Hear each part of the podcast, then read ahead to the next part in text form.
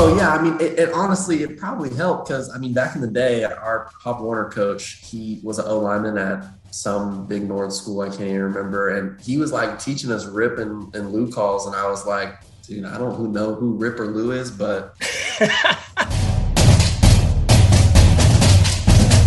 so I woke up on the ambulance, and oh man, yeah, so I, I lost my spleen. Think that's kind of where I met God that day. Like I was kind of doing my own thing, and then boom, like I can tell you from now, nothing in my life has been the same ever since that hit. Really? Hey, welcome back to another rep. I am so excited to introduce Ethan to you. You are gonna love it. He's been uh, he's been balling since he was a little boy. But first, hey, if you like this show, hit like, hit subscribe, share it with your people. But let's go get another rep. Let's go! Hey, good morning, Ethan Bullock. What's happening down there? You're in Orlando, Florida. Sunny Florida, as of not right now though. hey, you know what? It's Florida. The clouds blow over. It rains a little bit, and then they blow away. Sometimes yeah, it brings lightning. Never for too long. Never for too long. Never for too long. Well, we're going to get to it, but you were out at Oklahoma State. Sometimes yes, it rained out there. Sometimes they had tornadoes out there. Yeah, I didn't see much rain, but I saw a lot of snow and a, and a lot of craziness. you know, warnings and all that. Hey, man, welcome to another rep. This show is about uh, how people are repping life. And I love having young athletes on or old athletes, but you're a young athlete. I love having athletes on because uh, they understand what repping's all about, first of all. And you've been repping since heck, when did you start repping? you were Dude, I think I think I was throwing the football as early as I could pick it up. Is that right? I mean, it was baseball, basketball. I mean, I had older, I had uncles that were older than me that played baseball at Florida and just were big basketball sport guys. I mean, as soon as I could walk, I was on a field with some type of cleat or shoe on. Yeah, and that that's so awesome. And before I started recording, you were like, "Man, I hope it stops raining because my tennis game's getting jacked up right now." Yeah, no. Usually Saturday mornings, cardio tennis. Haven't been in like three weeks because it's rain. I love tennis. When I get down there, I'm going to play you in tennis. Or when you, if you ever come back up here to Nashville, we'll have to play. I love tennis. That's awesome. I was down in uh, Bradenton, Florida. I was at IMG. You familiar with that? Mm-hmm. Yeah, and I was coaching some IPP international players, guys, and um, you know they grew up playing soccer and tennis and everything, but football. Didn't play any football, so we bring them to the camp and we teach them football, and it's like a cram course for football. But they could school you in about eleven other different sports, but football. Yeah, I mean, they're. I mean, it's crazy how athletic those guys are when they train for all those different sports that America just doesn't really put in the in the front, like football. Oh yeah, and you know, like the NBA, those those dudes in the NBA that come from Europe, they're they're all soccer players, so they're like seven feet tall, and they play basketball and soccer, so their feet are phenomenal. Yeah, they, they they can move like crazy. There's the soccer or the tennis team at Oklahoma State. They're making a run for it right now, and I met a couple of those guys, and I mean they're all business. They is that golf team out there at Okie State good still? Oh, I mean they're they're killer. I think last year they they won women's and men's Big Twelve, so they it's like no no one. They've been rolling deep, deep, deep for a long time out there yeah, I mean, when you practice at Karsten Creek and then you go over to play eight dollar eighteen holes somewhere, you know, you're probably it's probably pretty easy.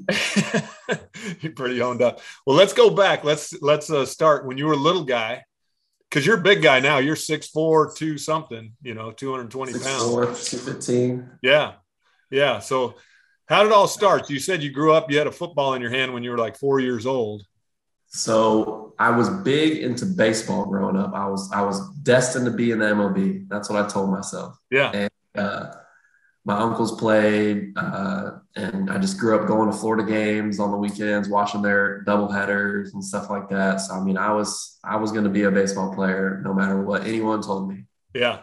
Um, so football, I always loved football. I went to tailgates with my family and all that. And who was your team? Was it the Gators or was it the Knights Central? So, yeah, I mean, it switched so many times. Sometimes I was a Gator fan. Sometimes I was a Seminole fan. You just never knew. Honestly, yeah. I used to just root against who everyone was rooting for, just to be, just to be yeah. Just So to be opposite. it just depended on who was playing that weekend. Yeah. It matter. Um, but yeah, my friends. I mean, anytime we went to the park growing up, it was football, and I was all time quarterback every time. Really? I didn't. I played Pop Warner a little bit, and then I started playing in high school seriously. But growing up, it was all baseball, and I just played football with my friends in the park. And then, so your first like organized football, were you like um, in Pop Warner? You were the quarterback. Then you went to middle school, private school. What'd you do? So, so crazy thing, Pop Warner. Uh, I wasn't good enough. They told me I wasn't good enough to be the quarterback, so they stuck me at center. They're like, "Oh, it's the next quarterback." I said, "All right." So I'm I'm in there in middle school playing center, and, and they're I gave you a good appreciation for O line. Oh yeah, I mean, it, it honestly it probably helped because I mean, back in the day, our Pop Warner coach, he was an O lineman at some big North school I can't even remember, and he was like teaching us Rip and, and Lou calls, and I was like, dude, I don't who know who Rip or Lou is, but um, yep. So I, I didn't even play quarterback in middle school, but I still was playing baseball very seriously. Um, like I remember missing football games on Saturdays for baseball tournaments, so it was more baseball than anything, but when I got high school, That's heresy, by the way, but we'll move on. uh, when I got to high school, I had actually moved to a new school my sophomore year, and I was going there for baseball because it was a really good baseball school here. what school was that? Uh, Orangewood Christian School. Okay. Yep, it's probably 10 minutes from my house, but it, it was a really good baseball school. A lot of guys I grew up playing travel baseball with were all going to Orangewood. It was kind of like the big plan. Yeah. Let's get all the guys that I played with together we'll all go to Orangewood for a couple of years, sign and, and go on our way. Yeah. And I show up first week. I think I had gym seventh period, and I'm I'm throwing the football in the gym and I'm launching them, like just having fun. And the coach, the football coach, classic high school football coach, comes up to me. He's like, "You're new here, right?" I said, "Yes, sir." He said, "Do you play football?" I said, "I mean, I can throw a football, but I don't really play football." And he says, "We got we got practice next Monday. I think you should just come out and watch." You know, classic football coach. And so I, I, I don't know whatever, whatever reason I did, and it was history from there. I didn't even play baseball that next spring or anything. really? I had, I came out Monday. I tried out for the team. I made it, and I had a really good sophomore campaign, and I started getting offers my sophomore year, and I was like, man, this this is kind of fun. And so I just stuck with it. What was the biggest difference between the culture of baseball and the culture of football?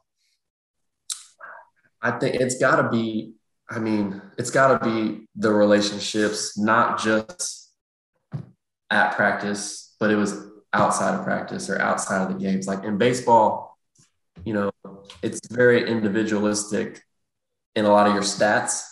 So a lot of people are very to themselves. I guess when I was playing baseball, like they were like, "Hey, I got to get this scholarship. I got to hit dingers. I got to throw this Yeah. guy out second.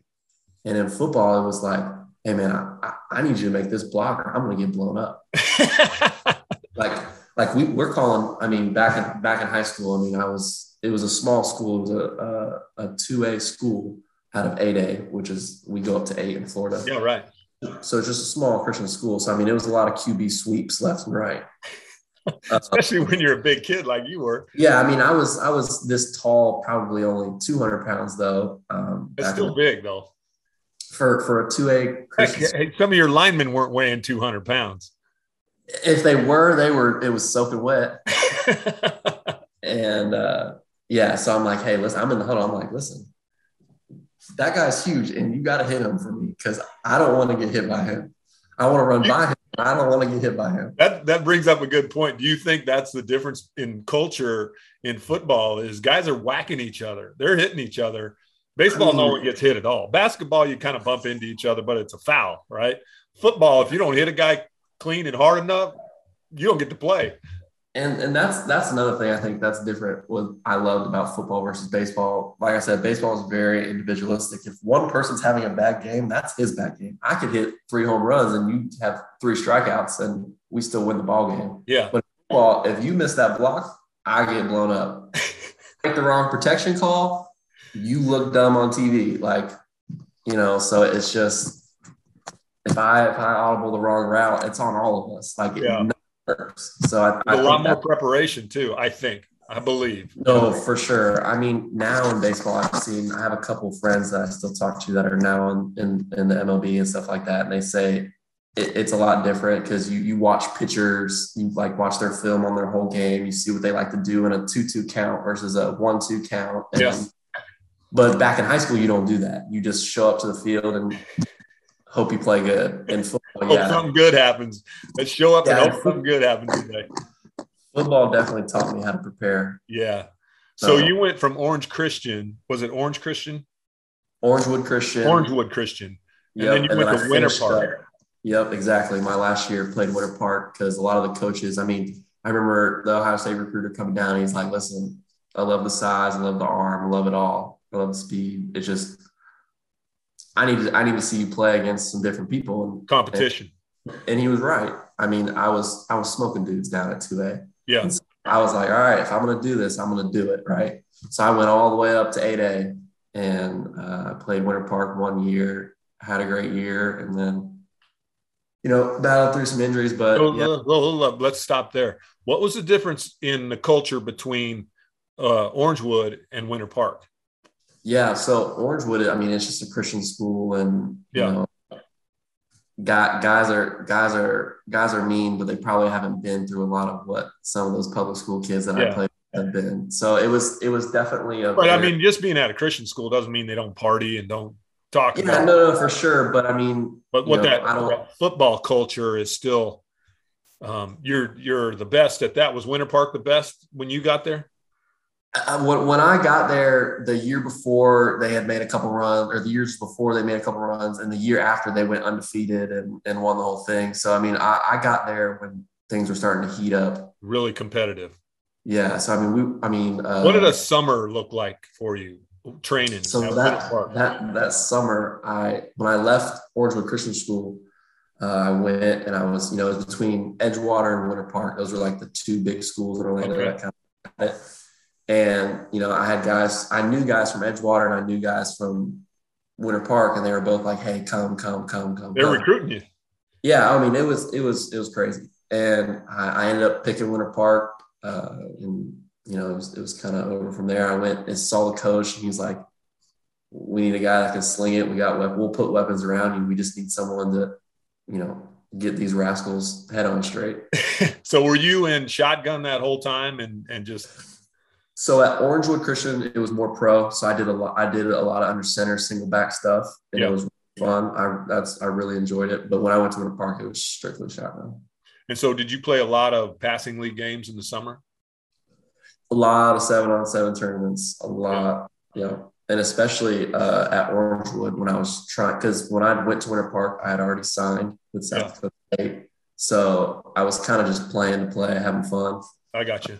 But my sophomore and junior year, I definitely, definitely got a.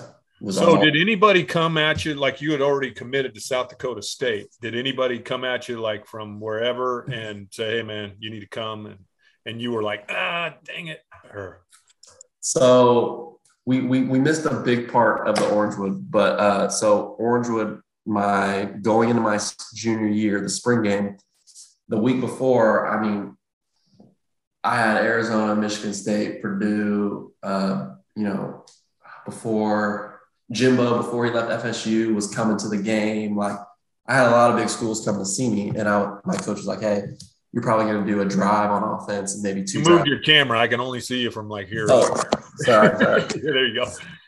uh, good.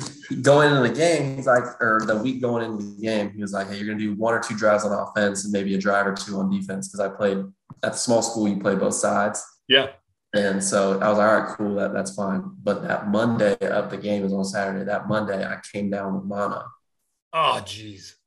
and so that whole week of practice. And granted, in June in Florida, it's about it doesn't go below 100, and if it is, No. it doesn't feel like it. Yeah. I'm going through that whole week with mono. I take one rep, and you thought I just ran a 5K. And so I'm struggling through the week. I'm struggling through the week day by day. I mean, I'm going to get IVs after practice. I'm surprised they let you play with mono because you can get a blown up spleen or something crazy. So that we that won't was- go there. We won't go there. Yeah, that was the thing. I, I decided to play, and on the second play of the, it was third down, it was third and two. Quarterback, they're trying to drop back, throw a quick slant. My my will, uh, he kind of sniffs it out, and so the quarterback rolls to the right. I'm coming to go get him, and I just get cracked right in my spleen. So I woke up on the ambulance, and oh man. yeah, so I, I lost my spleen. I had to learn how to walk again, and I lost all my offers. So, Oh my gosh. so I just went through a How huge. long would that that whole therapy of learning how to walk again and all that? So funny story. My my mom is pretty. Uh, she, her saying is if, if you're unless you're bleeding out of your eyes, you're fine. Yeah. I mean, I the, it took me about two months to get out of the hospital with all the complications and stuff like that. Um, but I mean, I think I got one day of rest, and then the next day, my coach showed up with a cane and said, "Hey, let's walk around the block." And it was, I mean, I couldn't go up the stairs. I could barely stand in the shower. Like it, it was, it was rough. But I had a really good sport team, and I think, I think that's kind of where I met God that day. Like I was kind of doing my own thing, and then boom, like I can tell you from now, nothing in my life has been the same ever since that hit. Really? You said Yeah. you met God. Like what? T- let's elaborate on that. Let's talk about that. Like before, I mean, before I knew of God. I, Yeah. I, um, You I- were at a Christian high school. yeah, I mean, I, I had Bible class. I didn't, I didn't know how serious. uh, What You was knew it? him, but you didn't need him. Yep, exactly. I, I knew him, but I didn't need him at the time. And as soon as that happened, I was like, I need you. I can't do this. I can't do this anymore. Like I, it was fun while it lasted, and I'm I'm glad we had a good ride. But now I'm I'm, I'm I understand now. That angel coach showed up with a cane in his hand and said, "Let's go for a walk." Yeah, let's go for a walk. How was that walk?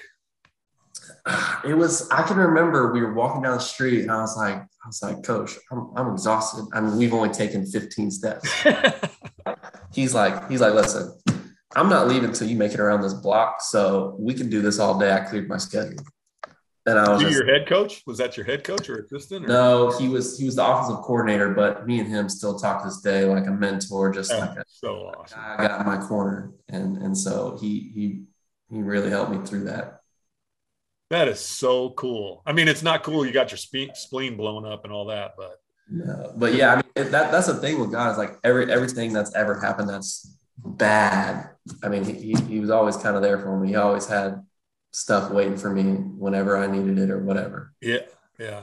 He puts you right exactly where he needs you to be to teach you what he needs you to learn, so you can go help somebody else. I mean, yeah, when people saw me come back from that, I think I think people were like, "Wow!" I mean, he did that. Like, I mean, I, I just know I've I've heard people come up to me before and say, "Hey, like I remember when that that day it happened. I remember seeing you walk back to school and you were 140 pounds and you you looked like you just came out of an imprisonment camp in Yeah, south of Mexico." And no one, because no one really knew, because I mean, at the time I was the only adolescent who had ever lived from it. So like the doctors were like, "Hey, we don't really know how your son's alive right now, but we're just going to monitor it and see what happens." So like every day, every day since that moment is just kind of extra at this point.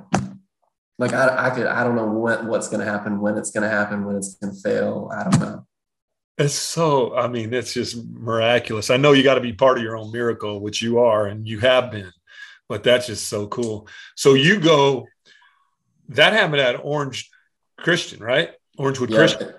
Mhm. So then you say, "I'm going to transfer to Winter Park," and that had were they were they all aware of you going through all that and everything? Yeah, pretty pretty much all of Orlando because in Orlando, if you're highly recruited, people kind of know who you are. Yeah, yeah, Football guys, at least, because you're in the papers and on the Yeah. news. So when they heard that, everyone kind of almost forgot like who I was. So that junior year, I had to come back and like, hey, I'm still here. I'm still fighting on this. Like I'm still here. And and I was reaching out to all the, the coaches that were recruiting me before, and they're like, hey, we, we respect the hell out of you for what you're doing, but like we just we're not going to go for it. We're, we're Yeah. just too un, uncertainties with you. And I was like, I, I understand, but I understand. I just I understand. I understand, but I can do it, and I understand. Yeah, like I can do it, coach. You just got to give me a chance. But yeah, so none of them gave me a chance except for uh, South Dakota State and the recruiter that recruited me there. Uh, he actually played at Edgewater, which was the rival school. okay. So that's I, I think he kind of helped me out a little bit. So he takes you across a couple county lines and gets you up into South Dakota. I had no idea what I was in. I a clue what I was in for. But there's some good things up there, though, man. There's some good hunting, pheasant hunting, and all that kind of stuff. If you're into it, it's probably a paradise.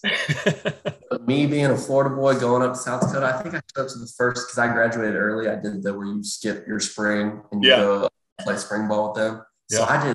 I show up to the first meeting. It's like January 10th or something, and I show up in shorts and a t-shirt because I didn't have any. Like, I mean, I had like, mom, I swear that's I'm wearing a, hey, that's a tough, tough transitioning. If you would have got up there in the summer, you could have been like kind of gradually adjusted to that winter, but you got off the plane in shorts and t-shirt. Oh my gosh. I had, I mean, I had flip-flops on and the head coach or the coach that recruited me, and he he called my mom that night and he was like, he's like, Hey, do I need to buy some clothes for Ethan? Like, does he does he not know it's negative degrees outside? And she's like, we, we, we tried to give him some clothes, but he said it wasn't working. Like, I guess, so it's, I guess the winter clothes they make in Florida are not the same they make in South Dakota. so I was like, mom, I've got this huge. Hey, thank goodness for Amazon now. You can get it wherever, right? oh, I mean, but back then it was like, mom, this puffer jacket isn't doing anything. I might as well wear a t-shirt.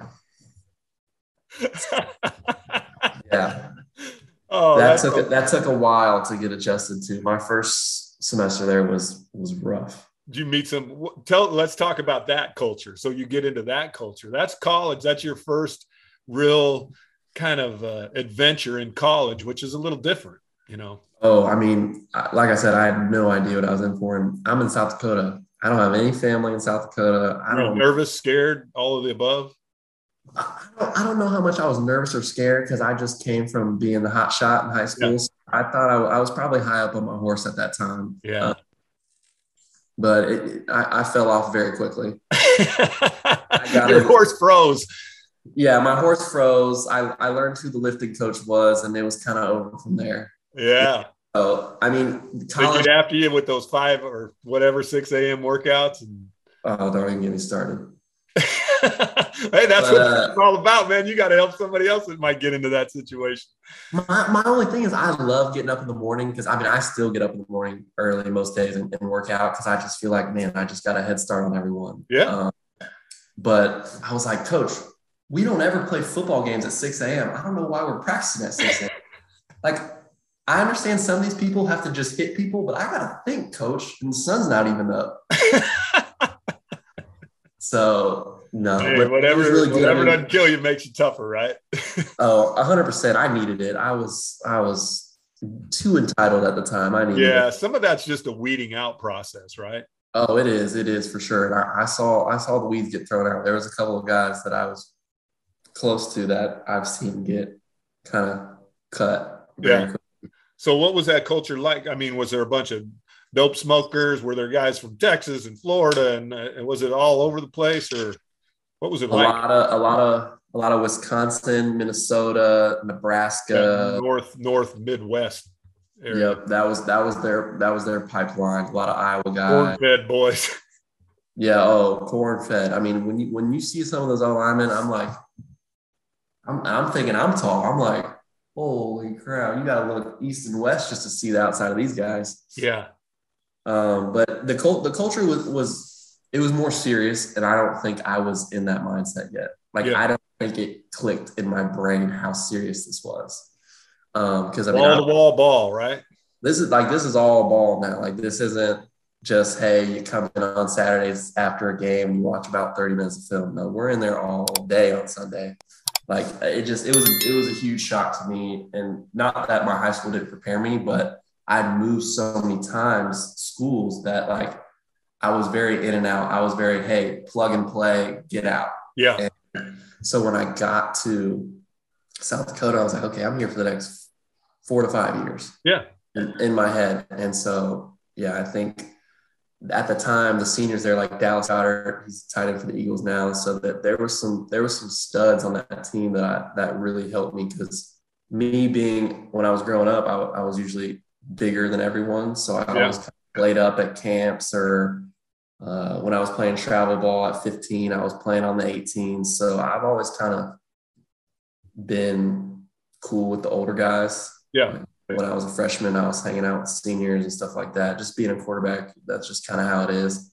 Um, but the culture was different. It was it was all ball now, and I think that's what I really learned. Like, hey, if I'm gonna do this, I got to do this. Like, there's no there's no half-assing this anymore. Yeah, were you tapped into your faith still then or were you like i'm cool i'm i'm good or? So I, now you're flying alone. You're flying solo. You don't have any uh you don't have any uh, of your people up there yet no it, it was it was very very challenging. I mean i can remember i can remember shoot praying at night wondering if it's even going through the ceiling at this point. Like, I mean, I, I was struggling. I was, I was. What did a prayer? I'm going to ask you a real private question. What did a prayer sound like? It was like, God, I'm all alone in this, and and I, I know you're taking care of me because you've taken care of me before, but what do you got me doing here? Like, this doesn't look like you're taking care of me. What's going on? Like, I mean, I mean, it's like, I mean, the my my QB coach, we were getting into it. I mean, I just there was so many things that were just going what it seemed like wrong, right? Yeah. yeah. And I'm just like, God, I mean, and at that point, I didn't understand suffering. I didn't understand, hey, God uses a lot of those down times for your best times. And so, like, at that time, I didn't understand. I was like, okay, God, you just got me through the spleen thing. Yeah. You got me to college. You're still doing like what I'm praying for. I know that, but it's just like, this is a mess. Like, how did I get myself here? And so that was that was a lot of the prayers. And luckily, I had a. a you didn't think it was a mistake. You thought it was a mistake.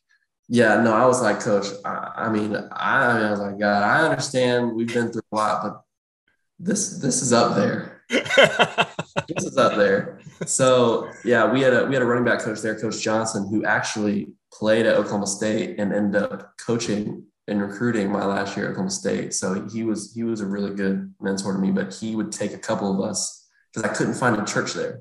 Mm. Like all churches, it was I mean very old school. Like yeah, thought we were going to church in 1960 still. Like yeah, I, right. Don't even know what that is, but like I just couldn't find a church that was that was getting me what I needed. Yeah, and so he would take a few of us, uh, me and a couple of my roommates in the dorms, and we would go up on a free day before meetings and just we would watch a random TD Jakes or a random YouTube pastor and just talk about it. I so love I think, that coach. I love that coach.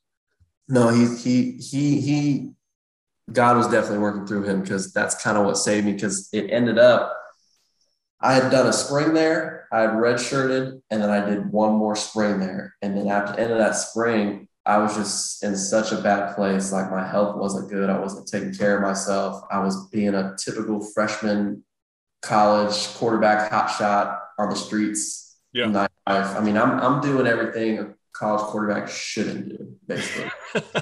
like, I mean, I was learning what not to do uh, if I wanted to be successful there. Um, and after the second spring game, there had been rumors that a couple guys were getting cut due to due to due to budget or, or yeah. what the reason was. And I was like, no way they're cutting a QB. There's only five of us. There's no like it's going to be a wide receiver, a, a DN, or like a D lineman or something like that, or a corner. Yeah. yeah. So spring game, family comes up. Uh, we have exit meetings that next, uh, not Sunday, but that next week, because that's the last week of school, it's finals week, and I, my exit meetings were on Monday because yeah. I, I, I wanted to get out of there as quick as possible, right? Yeah. Go back to Florida. And my coach, I just seen coach that recruited me, Coach Armheim. He was the wide receivers coach. He's like, hey, hey, you had a great spring. I, I liked what you were doing. Like you could tell you're progressing football wise. I go to my quarterback coach. Uh, he's like, hey, you know, just just need to work on the grades, but but you're getting better in football. Like you just need to get your grades up a little more. I was like, okay, like two for two, right? I go in to see the head coach, Coach Stig, and he said, "Listen, this isn't ever easy for me." And I'm thinking, "No way, mm. no way." But before I say it, the night before, the day before that Sunday, I met with Coach Johnson and a couple of guys, and we were watching the TD Jakes thing. And it was about he was saying, whatever you want to ask God, whatever whatever's just bothering you, just write it on a sticky note, put it on your desk, and just leave it. Don't think about it. Just let God handle it. And so I that morning, Monday morning, I watched the TD. I woke up, watched that video again, and I wrote, God, should I stay or should I go? Because at the time, I was like, I'm not having fun. This is terrible. I need to transfer. Like, this is horrible. I, I can't be here anymore. And uh, that I put on my days, went to Stig. Stig told me, hey, we're going to have to cut you. You got to be out by Friday. And I was just like, the whole time, I swear I didn't even hear what he said. I It was like God was talking, the Holy Spirit was talking. He's like, you asked me and I told you. And I was just like, okay. So I think I met God that day when I got my spleen taken out. And then I realized that this is not about me that day when I got cut. So I was like, okay, God. You he got, reintroduced himself to you. You got my attention now. I'm so that that day I got cut and the next couple months I was searching for a home. Didn't even So you go you go back to Florida. You get cut from there and you get back to Florida. And and what are you doing now? You're like, I, so, I still want to play, right? Yeah, no, I'm still wanting to play. I'm, I'm calling all my old coaches I know. I'm like, hey, you know, does anyone have a spot? Any, anyone, anything? I mean, half scholarships. I'm, taking anything. And I went up to Nashville to see Matt and my mom for a couple weeks. And I mean, they'll tell you if you ever ask them, it would, those two months when I didn't know what was going to happen, I was not myself. I mean, I, I, was I was like, man, I gotta go back to school now as a regular student. Like, I gotta I gotta get a job. Like, oh my goodness, like I can't believe I just messed myself up at South Dakota State. I'm thinking I just screwed the whole operation up. Yeah. I'm like, I just blew it. And so I guess my uh, my dad one of his secretaries, his son, played at City College out in San Francisco. Ooh, that's like, a whole nother So I come back to South Coast State. He's like, listen, if your if your son's a quarterback, you got to go out there. I mean, they breed. They're like quarterback gurus. They breed quarterbacks out there. That's by the way, for all you listeners, that's OJ Simpson School. That's where he went to junior college. Yep. Along um, with a million other great players. I mean, you should see when I got there. There's a wall they show you. It's just all the players that have gone to the NFL and. I've recruited that school. Yeah, it, it it's it's money out there. Um, but so I'm I'm there and I get on the phone with, with, Coach Collins, who's the head coach there, and he's like, "Yeah, man, it, I, I've seen your tape. You'll go Power Five. Just come out here." And so I'm like, all right. I and I mean, I've gotten offers from FCS schools and and all this other stuff, same level. And I don't know what it was. I was just like, I think that's what I need to do. Like I, I had no idea that what it was going to turn out to be. So I head out to San Fran and now I'm in Cali, and luckily I have an uncle out there, so at least I have someone. Where's he living? He lives in Walnut Creek, which okay, is across, yeah, it's right across the yeah. way. Yeah. Yep. So at least I have one person now. That yeah. I got one ally in town. Yeah. So what was the culture difference between uh, South Dakota State and San Francisco City College? So, City College is where you really find out if you love football. why? I know why. Tell everybody else why. Because if you don't love football, it is going to be a nightmare every day. I mean, the things you have to do to be able to play football and JUCO out there are. I mean, I don't. I don't really wish them on anyone. That's a life. Just give us a couple examples. I mean, I remember a running back that I lived with. Is everybody lifting weights? I have a nicer home gym here. At there, no, it, it, it, was very small. Nothing. I'm sorry, I, I cut you off on that on that roommate or that running back. Go ahead. Uh, so I, when I first got there, Coach Collins had put me with one of our running backs who was a stud. Ended up transferring a, a scholarship in the Cal, and you know, running really good there. And I think he's he's signed somewhere, trying to get picked up. Whatever. He uh he was he was he would go to he would go to school and then we'd have meetings and then we'd have practice and then he'd go work his night job till 4 a.m. to pay the rent.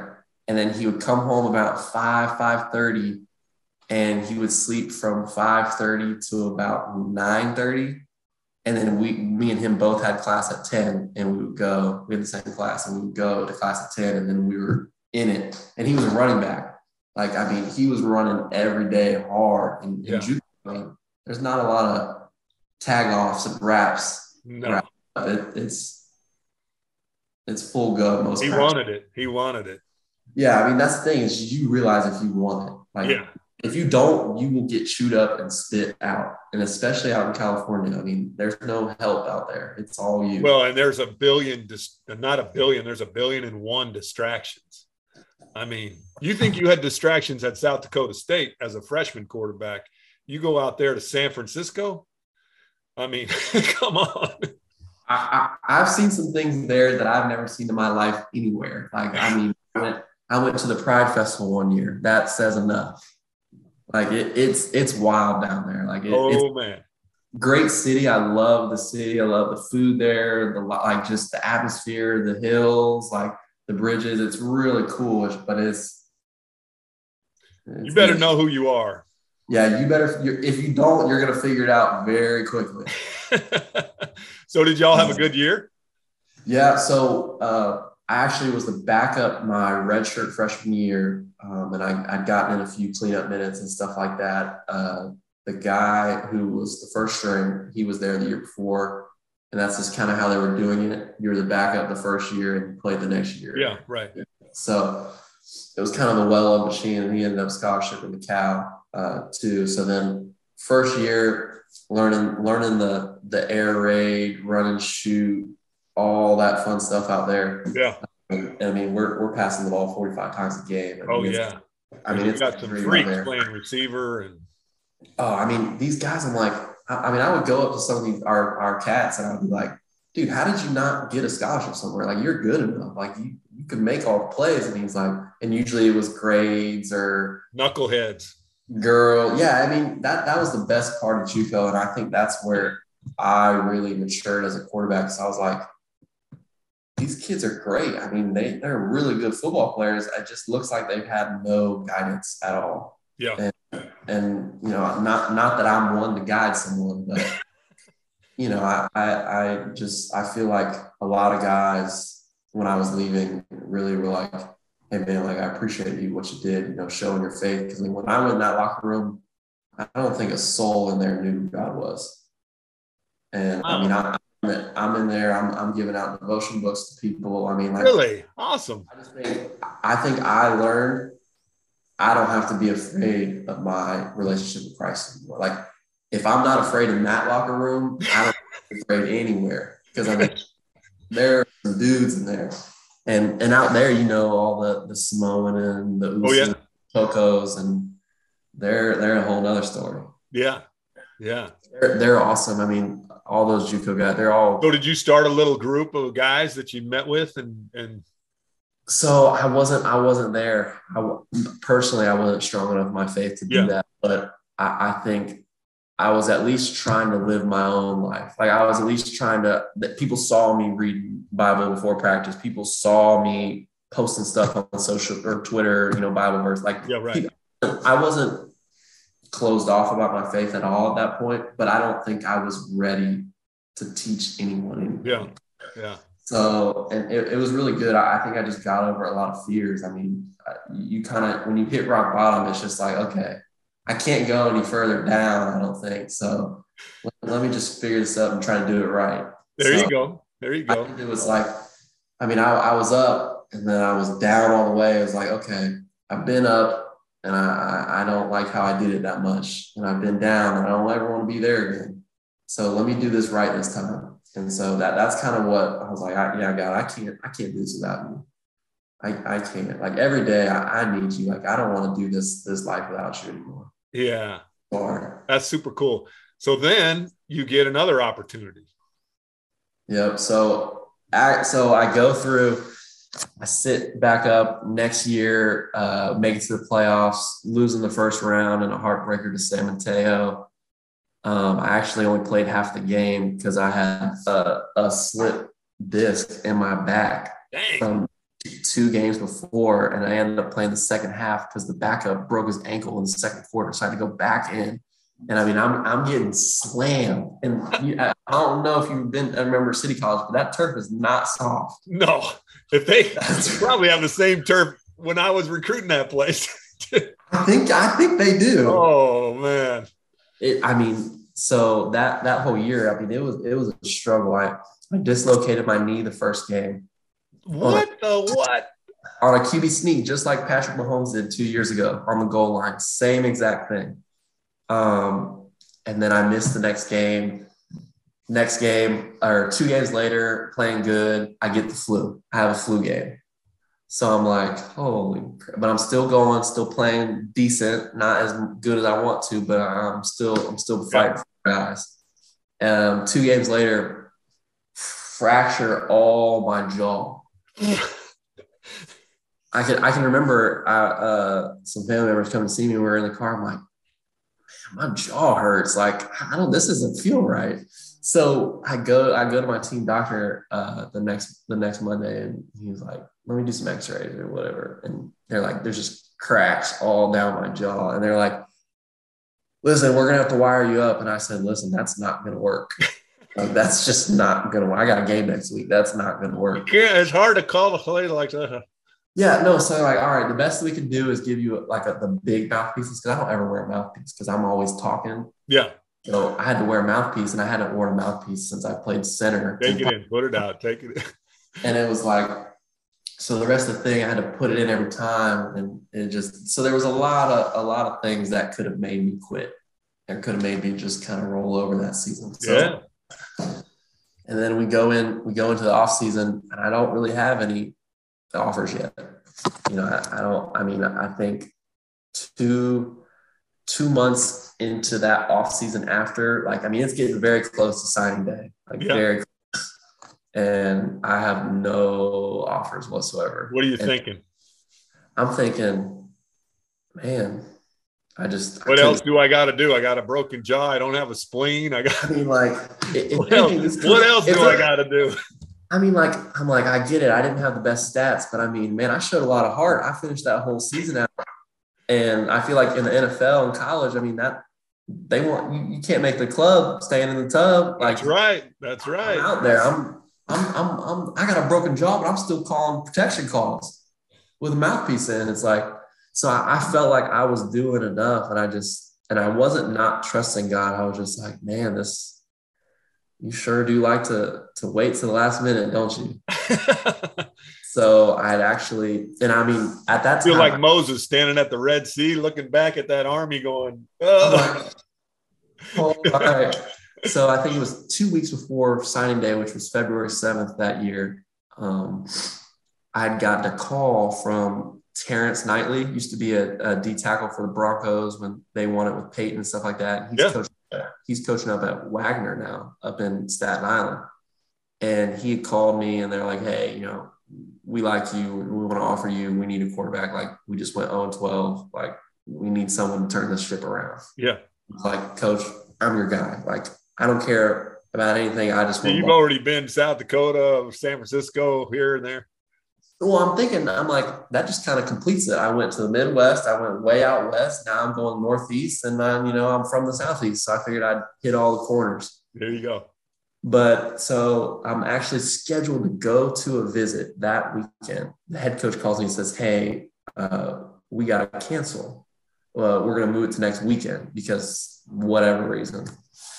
So that next day, Coach Rattay from Oklahoma State, who was with the Redskins with Haskins, had just left, and now he's first year at Oklahoma State. He says, "Hey, out of all the JUCO guys I've seen, because we want to bring in a JUCO guy, you got the best tape by far." And so I'm like, "Shoot, you can say that again." he said, "What?" yeah, hold on. And so that that next week they're like, yeah, we, we want to, I want to, I want to, you know, want to talk to you a little bit and, and get to know you and stuff like that. See see if that that works out. And then throughout the next week, I mean, I, I was up there that weekend and I, I had to call Wagner and I was like, listen, I probably would have committed if you had just kept the visit on, and Oklahoma State would have never happened. And and I told him that I was going to do that. I couldn't come to the Wagner visit, and he's like, "I understand." So and and that's how that happened. And I think that neck that summer I showed up and I showed up, and I think the first night I was there, I went out with uh, one of my buddies that I went on the recruiting trip. He was my host or something. Host, yeah, whatever they call that. And that night got COVID. Oh, that was, come on, man. So I mean, I show up to Oklahoma State. I'm I'm on top of the world. I'm like, God, you just did it. All that I went through it just for this. I'm so thankful. First day, of COVID. So the first two weeks, I'm I'm missing workouts. I'm thinking I'm falling behind. Yeah, yeah. When I got there, I mean, this is Oklahoma State. Let me tell you, is nothing like JUCO, nothing like South Dakota State. I mean, it is the big leagues. So I mean, when I when I got there, I was, I think, from South. You thought, you thought going from high school to South Dakota State, you were like, whoa. And then you went out to San Francisco and you're like, what the what? And then you get yeah. to Oklahoma State and you're like, wow. Yeah, I was like, okay, this is the real deal here. Like I'm here.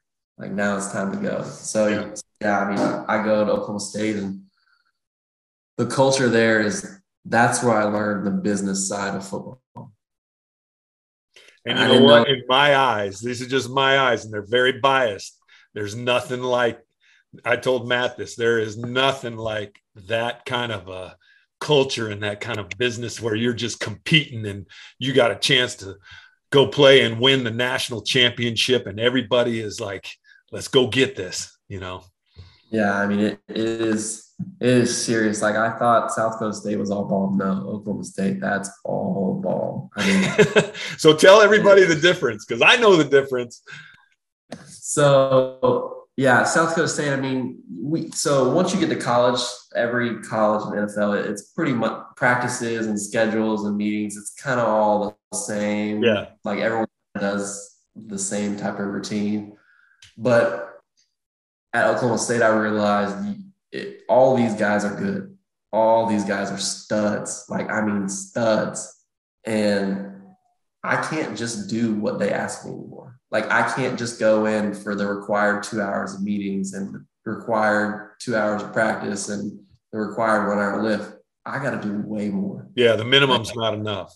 Minimum is not enough anymore, and and that's that's where I. I mean, I was learning all these skills, but then it was like, okay, now I have to put them into play.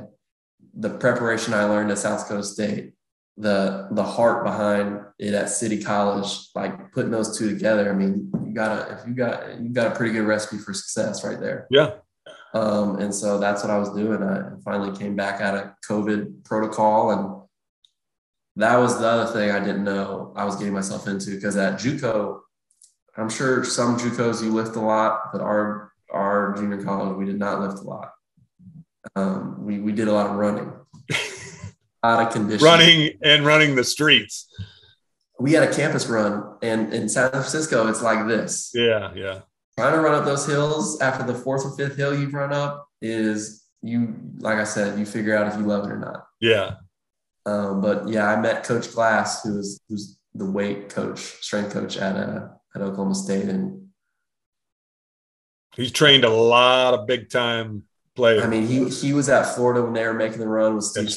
I mean, he's well known within the college community, and, and I met him, and and he, he put my ass in the gear real quick. That's right. Those football training coaches, those uh, strength coaches, they change a team quicker than anybody can imagine because you guys are with them all the time you know? Oh i mean they they run the they run the workouts. I mean any of the speed drills you know any agility stuff any seven on seven a lot of times the coaches can't be out there enough yeah yeah they can't. Strength coaches are there um, and they run our warm-ups and all that. And and uh, coach glass is the he, he's the assistant ad or something like that. So he's also very a part of decision making with coach gundy and stuff like that. So oh, yeah he he was very he was very much a leader in the Oklahoma State football organization.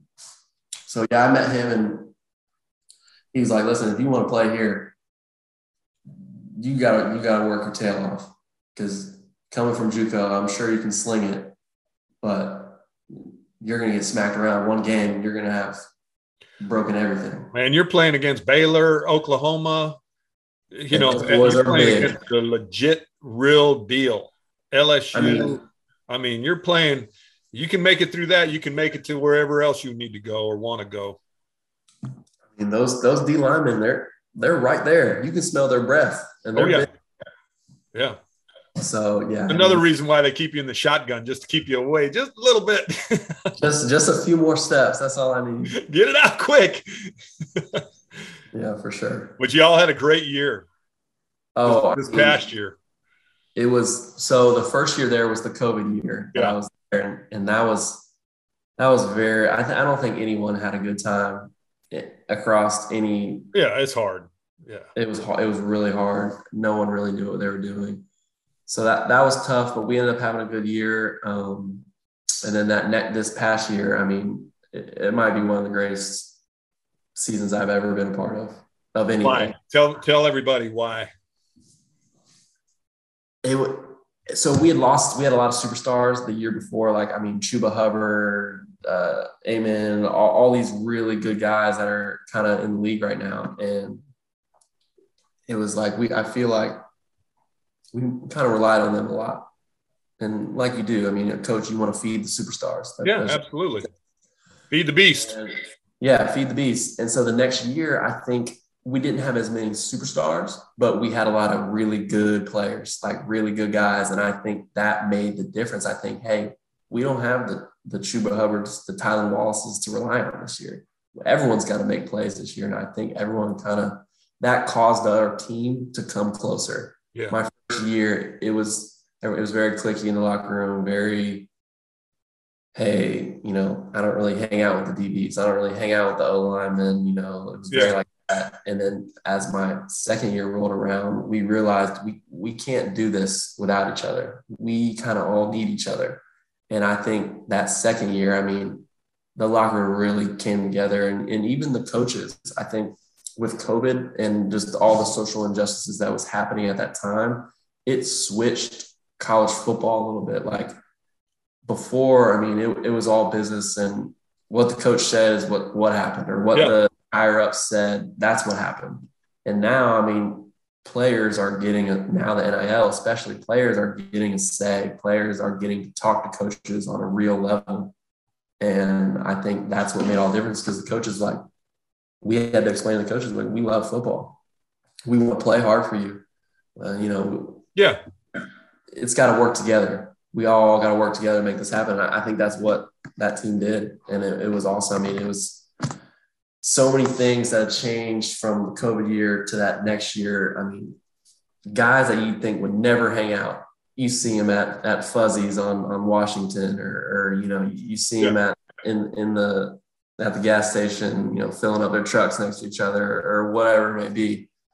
And I just think that was so awesome because when I got there, I was like, wow, this is this is this is awesome, but it feels so businessy. It feels so not. It doesn't feel like a locker room. as Yeah. much. Yeah. It didn't feel like we were just there to play football anymore and have fun. Like Yeah. it was very, everyone was trying to get out and get to the league and make their plays and stuff like that. But that second year, I mean, with the guys we had and the success we were having, and, and that coaching staff was amazing. I mean, the plan, some of the plans that came up. I mean, I would go in to Coach Dunn, our OC's office, probably every other week and be like, Coach, that this plan is solid. Like this is some one of the some of the best stuff you've come up with. And I mean, it was just we kind of took it back to the basics. Went simple. I mean, in 2011, if you watch that film with Brandon Weeden and Justin Blackmon, they weren't doing anything crazy Yeah. they were just throwing hitches and bubbles and inside zone and you know it, it was really We simple. drafted Brandon Weeden when I was at the Browns, man. That dude. Whew, slinger. Sling it. I've met him a couple times. He would come in and He's sit. a big dude too. huge, huge dude. Yeah, he, he was a re- really cool dude. He actually would come to our meetings and, and teach us a lot of like just little tips and stuff. Yeah. Like, hey, you know, on this three cut uh, to the right, this 10 yard out to the right, you know, you're, you can, you got the arm strength, but if you just open your foot up a little more, it'd be a lot easier. And like just little things like that, he would help us with. And, and it, it was, he was a really cool dude to be around. Yeah, that's super cool. So you still have another year? So I still have another year. Yes, sir. I'm, I'm training still, still throwing. You know, are you good? Yep. So I've yeah. been training every day in, in, the weight room, throwing a couple times a month, just to keep the arm live and just yeah. keep options open. Yeah, and you're in the transfer portal, and you're kind of weighing your options there, and just kind of still talking to people and seeing what's up. Yeah. So I'm just I'm really I've got a I've got a few leads here and there, but uh, I really just I've kind of entrusted God like, hey, just like I thought I didn't have a place to go this time before, and you put me at Oklahoma State. Like I, am a believer. You you do what you need to do. I'm gonna trust it. Yeah. So I've had. I'm going to be a different guy because of it, even more so than when you took me on that first journey and the second journey and this other. Oh yeah, hundred percent. And that's the thing. I, I think when it talks about so much suffering in the Bible is like, yeah, I mean, it, it sucks a lot of times when you're going through it. But after, I mean, if if you're not better, your trust in God is better. Yeah. Like, hey God, I, have seen you get me through a situation just like this. So yeah. I know you do it. And so I think that that has given me a lot of a lot of hope and peace about this. So I know if I can just do my part and train and stay ready for the opportunity, if he wants it, he'll give it to me. Yeah knowing eyes see more and your eyes have seen a lot. And so i could see you going into a place and just being like fellas you know what we got to do? This is what we got to do. And that's the best part is i'm just seeing so many ball so much ball and learning so many different offenses and and meeting all different types of players all different types of backgrounds where they come from you know their situation their struggles. I feel like like you said i mean at this point very plug and play Well, I'll tell you what, man, you've been through a lot. What a what a journey. What an incredible journey. Hey, this show's called Another Rep. What's another rep mean to you? I ask everybody this. I think I think another rep to me is is why not? Why not go another rep? Why not? Like who's who's telling you you're gonna wake up tomorrow? Honestly. Yeah. So you might as well do another rep. Like that. That's right. Yeah. I love that. You might as well just go for it. Like that just another rep. What's another rep to hurt? It's not to hurt anything. Yeah, exactly. So I think another rep, there's actually my uncle, when I heard another rep, when I heard that you had called your podcast another rep, um, my uncle who played at Florida, his roommate was a shortstop.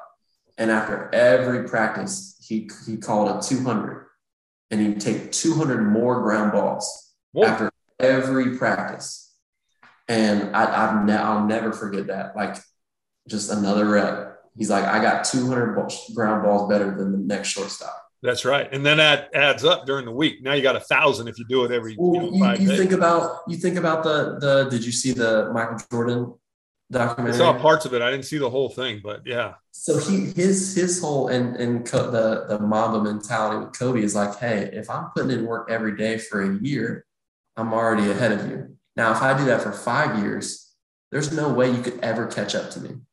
Even if you did work like me every day, you can never catch up.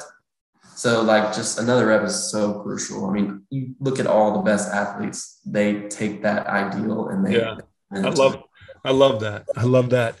The um, the thing I miss most about not coaching or not even you know not playing, not coaching, is the locker room. I know I miss the games, I miss all that stuff, but the locker room. What do you think about that? I actually just wrote a paper on it for school. Did you really? Yeah, I was like, if you ask anyone that's played football or most sports, yeah, you remember some games and you remember some really cool plays, but it's the it's the people, it's it's the relationships you make. That's when I when I hit those guys at Oklahoma State, I'm not talking about man. Remember when we beat Oklahoma? I'm like, hey, how you doing, man? I miss you. Like, remember that time we were, you know, yeah. out fuzzies slamming margaritas or whatever the case may be. You know, like yeah. that's what I remember. Like, so I, I love the locker room. It's, it's my is my favorite part of it. Just with the guys. Think of what the locker room was at San Francisco State. So the locker room at City College was it was it was very small. It was very middle school. Not even talking about the physical building part of it because I know what that was like, but just the guys from where all they came from and I mean it, it was just like every it was very it was very I don't know if this is the right word, but very hostile. Like just guys, they just were all for themselves. I mean, they've been fighting their whole lives just on their own, just trying to figure it out, trying to make a way. They're like, maybe football, this football thing could work out. Yeah. And that that was the best part is like, even those those guys were going through struggles, and I knew some of them, but I'm also very blessed, and you know, I had family that was able to help and stuff like that when I was out there. But I just I think my empathy grew. I think I, I just realized that, you know, not everyone lives the same. You know, not everyone that's coming to practice had 30 minutes to an hour to stretch and prepare and get warmed up and all that. And, you know, when I was going to practice or in the locker rooms, if, if guys had a bad practice or a bad game, I'm like, listen, I can't just jump down their throat every time. Yeah I had to learn like these guys are going through so much more than just football. Some guys had to work all night, come home and try and catch three hours of sleep because they were, you know. Yeah, I mean that, and I think that's what made me such. I mean, all throughout this time, I, I think that's what God's been trying to make me as a as a better leader. Like like just being a QB, you naturally have to be a leader, like whether you want to or not. Yeah, uh, guys look to you, and so I think just learning just city college guys, that type of struggle, South Dakota guys, that type of life, you know, Oklahoma guys, a lot of them are from Texas and stuff like that, like that type of life. It's just you learn how to help and deal with different situations because you've seen them before. You know, yeah. you know, hey, I, I there was a guy at Oklahoma State that was kind of going through the same thing. I knew a guy at South Dakota State was going through, and I was just like, okay, I know what I wish I would have said then. I'm gonna go say it now. Very cool.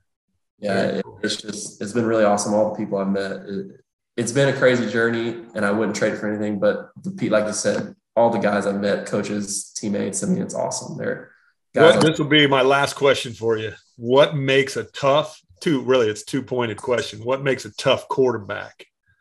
And what makes a tough quarterback over just a tough football player? What's the difference? I think. Well, I'm gonna I'm gonna answer them backwards it's what makes a tough football player versus a tough quarterback is quarterback. Mike Gundy's big thing is quarterback got to be the toughest guy on the field. If you're going to get, you don't know where it's come from, you got to get right back up. And he played it, so he knows it too. Yeah. Oh, he knows. And, and he would look us all dead in the eyes in the pregame, all the quarterbacks, and like, listen, you got to be tough, got to be tough. And that's one thing is you have to be tough, yes, but as a quarterback, you have to be tough and, and, and smart. Like if you get knocked off, you can't just push push a D a DN back and like get off me. Like you just you can't do that. So many people are looking at you. You got to be tough, but you also have to be smart. You can't just fly off the handle. So I think I think yes, you have to be one of the toughest guys on the field, but you have to be very smart with it. You can't just come back on the sideline, dropping f bombs, telling your wide receivers catch the ball. You guys suck. Like it's just they'll shut down. They'll be like, "Screw you, dude." That's right. So you like, you ain't completing and, every pass either, bro. So uh. yeah, so, so that's the thing is like you, you got to be. T- I mean, once you get to that level of football, you'll realize if you don't have the toughness, you'll know day one. You you'll know. They'll say next so yeah, I mean, I think everyone once you get past that first point, and then if you're if you're a QB or any any position in leadership, I think you just have to be smart. You can't fly off the handle like everyone else. You can't. You, do you realize how much tougher you are now than when you went to uh, when you first left high school and went up to South Dakota State? I'm talking mentally tough, not just physically tough. But yeah, mentally, I think just I had learned like like you said, I, I just can't do the first thing that pops in your head anymore. Like you can't just kind of live willy nilly anymore. Like you got you got guys looking up to you. You got you got. I mean, you're the quarterback. If you're doing things wrong, they're like, oh, he's doing it wrong. I'll, I'll do it wrong. Like you know, I, I can't I can't be out partying all night anymore. I can't I can't I can't do it anymore. I just yeah. you learn you like show up. You just can't show off. Yeah, I mean, if you if you show up, especially as a quarterback, and don't know what you're doing, is very obvious yeah. Oh, yeah. As a DN and don't know what you're doing, let's make one guy miss and get to the quarterback. You know, my gap. And I know it's very, I know it's way more intricate than that. Yeah. When you're a quarterback, this is what I, I would tell my guys when I was coaching them. You want to be with your people, you know, like on a whatever night, Thursday night, they all go out and do whatever. you you can show up, but you can't show off there because on Saturday you have to show up and show off. Because if you don't, they'll go next. And everybody yeah. in the bleachers, everybody on TV, you realize when you went to Oklahoma State, you stepped onto the national stage. And yep. and everybody's eyes on you. You know, you never knew what a goldfish bowl felt like as much as when you were at Oklahoma State. And then when mm-hmm. you get an opportunity, if you ever do, to play in the NFL, it gets even tighter and more intense, which is so so much more fun too. I think because you know yeah. if you don't love it, then it's just you go do something else. But if you love it, you excel in it. You know that's why I love guys like Tom Brady, Drew Brees, Aaron Rodgers, Russell Wilson. Patrick Mahomes, they you can see how they love it in their eyes and their demeanor, and they just you know they just can't wait to get that next rep. They just can't wait. Just get me in. You know when Patrick Mahomes is on a roll and his offense is clicking like that, and he's throwing it to you know Hill and those dudes, he's like, "Give me another play. Let's go. Let's go." you know? Yeah, he's giving him one of these. Yeah, he's dialed in, man. He is dialed in. So hey, so great to talk with you, and um, this has been easy. When you come to Nashville, let's get together. Easy. Yeah, I love having you on the show. Thanks for coming on another rep, and uh, we'll do this again. Perfect. Thanks, Coach. Ethan, my man, thanks so much for coming on another rep, man. Love your story. Wow. Crazy story. Crazy story. Hey, if you like this show, hit like, hit subscribe, share it with your people. Most of all, let's keep repping. Let's go get another rep. Until then, I'm going to keep repping. You keep repping. I am out.